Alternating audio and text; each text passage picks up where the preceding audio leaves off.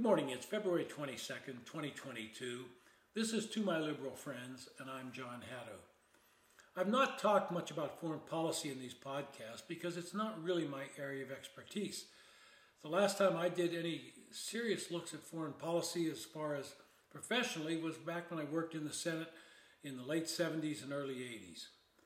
But what's going on in Europe today demands that we look at the whole situation and what the impact is, both in Europe and here in the United States. Vladimir Putin has declared that two eastern provinces in Ukraine are in fact independent now, and he's sent troops in to claim them for Russia. At the same time, he's made a statement to the effect that the Ukrainian government is an illegal government. It's not really a nation, it's just someone controlled by the United States out of Washington, D.C. Now, of course, in both cases, he's wrong. Uh, they're not independent provinces but there are Russian separatists there who want to belong back to Russia. And second, Ukraine is a sovereign nation, and just because they don't want to be part of the Russian uh, hegemony doesn't mean that they do not belong, don't have their own freedom. So where, where are we at today? Well, and I'm going to call him Neville Biden because he looks so much like Neville Chamberlain in his reaction to Hitler taking Sudetenland. Neville Biden has said, well, a small incursion is something we can tolerate. Well, they have that small incursion, but it's going to take two provinces. And if you think Putin intends to stop there, think again.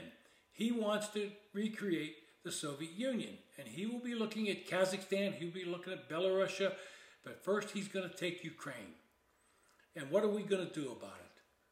Well, the reaction of NATO allies has been, oh, condemning it, saying it can't be allowed, but nobody's done anything forceful.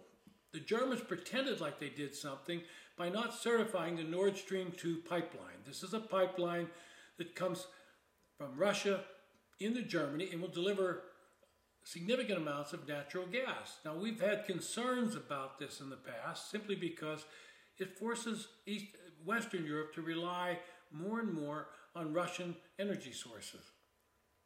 But it's really kind of an empty thing because it wasn't ready to really be certified and operable uh, sometime later this year. So Germany can play that card today knowing they can withdraw it later in the future. So what does Joe Biden do? Now, he had a chance first to stop the Nord Stream 2 pipeline with an amendment in the Senate offered by, I believe it was Senator Ted Cruz, but he didn't, he didn't back that, and so Democrats were able to defeat it. Uh, the other thing is, Lindsey Graham has said we need to destroy the ruble. Now, there's where you can start hurting the Russians. If you start putting sanctions on them, limiting trade, forcing other Western nations to comply, then you're going to force Putin into a situation where the economy is going to turn very dark and very bleak in, in Russia, and people are going to be angry. But until you do that, nothing's going to really happen. And Putin feels he can keep going on over and over, do what he wants. Uh, and in Europe, they're going to see their energy prices skyrocket and they're going to want to back away. And Putin knows this.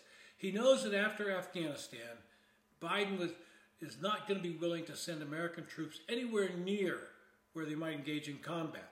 And I have a personal stake in this. I have a grandson who was recently deployed from Fort Bragg to Romania. So it's not just something that I'm looking at from afar, I'm looking at it from a very personal and, and very dire straits things for me.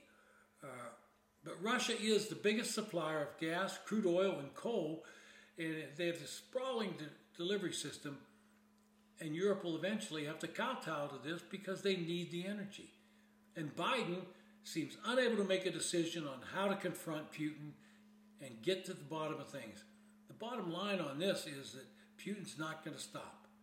And Biden's going to sit there twiddling his thumbs, trying to figure out because he believes he's a foreign policy expert simply because he chaired, by longevity, the Senate Foreign Relations Committee. Doesn't make you an expert on anything.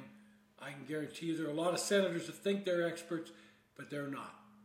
This has been To My Liberal Friends. Thanks for listening.